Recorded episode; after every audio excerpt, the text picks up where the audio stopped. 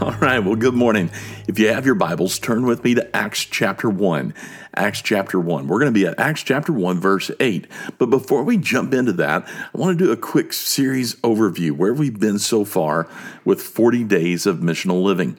You may recall if you've been here with week one, we started off with the book of Matthew. We're going to go through the Matthew, Mark, Luke, John, Acts. Each of those have an account of the Great Commission.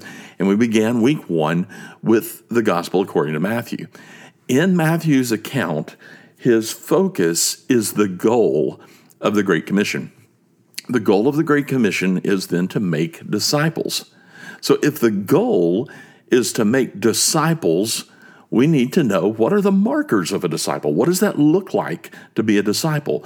Well, if we were to synthesize or in a systematic way, uh, this is what we do in systematic theology. If we want to do in a systematic way, understand discipleship or what it means to be a disciple, we go through and very systematically look at all of the passages that have to deal with the subject of discipleship or what it means to be a disciple. Uh, and having done that, you can come to the conclusion that there are basically three categories that all of the aspects of discipleship fall into that is relational, transformational, and sacrificial. So let's begin with relational. This is what we talked about in week one. The idea is that as a disciple, we are to, to be in relationship with one another uh, we are reminded of the Great Commandment. We have the Great Commission, we have the Great Commandment.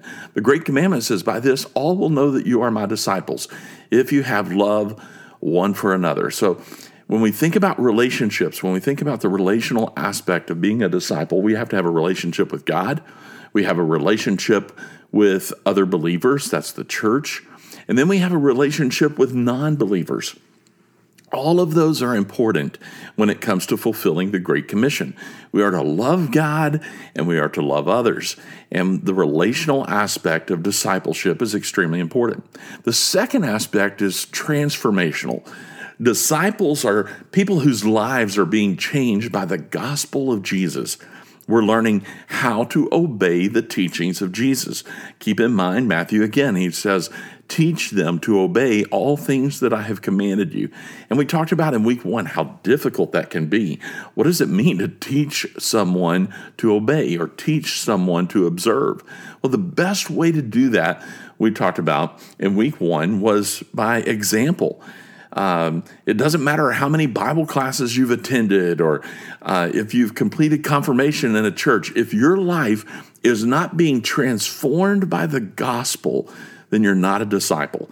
Disciples will show evidence of a changed life. And then we have the third part, and that's sacrificial. Jesus put it this way Whoever does not take up his cross and follow me cannot be my disciple. Now, that's a pretty strong statement. Disciples then are willingly making sacrifices for the sake of advancing the gospel. So, again, we have relational, transformational, sacrificial, all of that is the mark of a disciple, and we are to make disciples according to the gospel according to Matthew. In week two, we looked at Mark, the gospel according to Mark, and he addresses the method of the Great Commission. And the method of the Great Commission is to preach the gospel. We're not just talking about standing behind a podium, we're not just talking about being in the pulpit of a church. We're talking about how our lives are preaching a message. Uh, the very the very day to day living, our life, our testimony is to is to preach a message. And that leads us really into week 3 which is the gospel according to Luke. What is that message? And that's his focus. And it is the gospel itself so we are to make disciples we do that by proclaiming the gospel and we do that by living it out and the gospel message itself uh, is the redemption of Christ. So we have four themes of the gospel. And the gospel themes are creation, the fall, redemption, and restoration. And then we have, uh, last week, we looked at the gospel according to John. John's focus is to look at the authority of the Great Commission, the authority of the Great Commission. And that's Jesus himself. Jesus said that God the Father had given him the authority, and then he gives that authority to us for us to go and to make disciples. So we go in the authority of Jesus. We are ambassadors for Christ. We don't go in our own authority. So that's it. That's the past few weeks as we've as we've been working our way through the Great Commission, Matthew, Mark, Luke, John.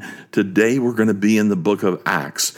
So now that you're caught up, all of that in review. So throughout this series, just before the message, uh, each week we have played a song that has come from 80s culture. And uh, so the 80s, yeah, rock music, 80s pop, and this week is no exception. So if you're listening on the podcast, uh, then you probably missed that. Uh, but this week's song just before the message was Electric Avenue by Eddie Grant, came out in 1982.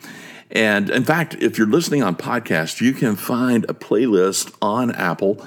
Uh, the playlist is, is shared public. It's 40 Days of Missional Living, and there is a Christian uh, covers of a number of these songs that we posted. So, anyway, if you're interested in that, the Electric Avenue song by Eddie Grant was released in 1982, and that song was actually a protest song.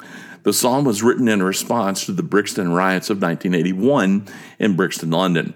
So Electric Avenue is actually it's an actual street in London, but it actually wasn't the location of the riots.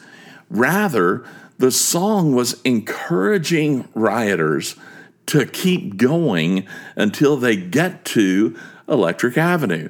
Uh, Electric Avenue was the marketplace street. It's it got its name because I believe it was the 1880s uh, that it was the first street to be lit up in London with electric lights. It allowed people in the marketplace to stay up, uh, stay open later, uh, but you would think of this street as being the very affluent. So when he's writing this song, not because the, the riots took place on Electric Avenue, but he's saying increase the intensity. If you remember the, the lyric is, and then we'll take it higher. He's talking about increasing the intensity of, of the riots until you get what you want in, in the rioting protest. Uh, in 2003, Michael Tait. Michael Tait is of the Newsboys. He's the front man, lead singer now of the Newsboys. He used to be part of the group uh, DC Talk, and he did a cover of this song. So we have a Christian version of Eddie Grant's Electric Avenue.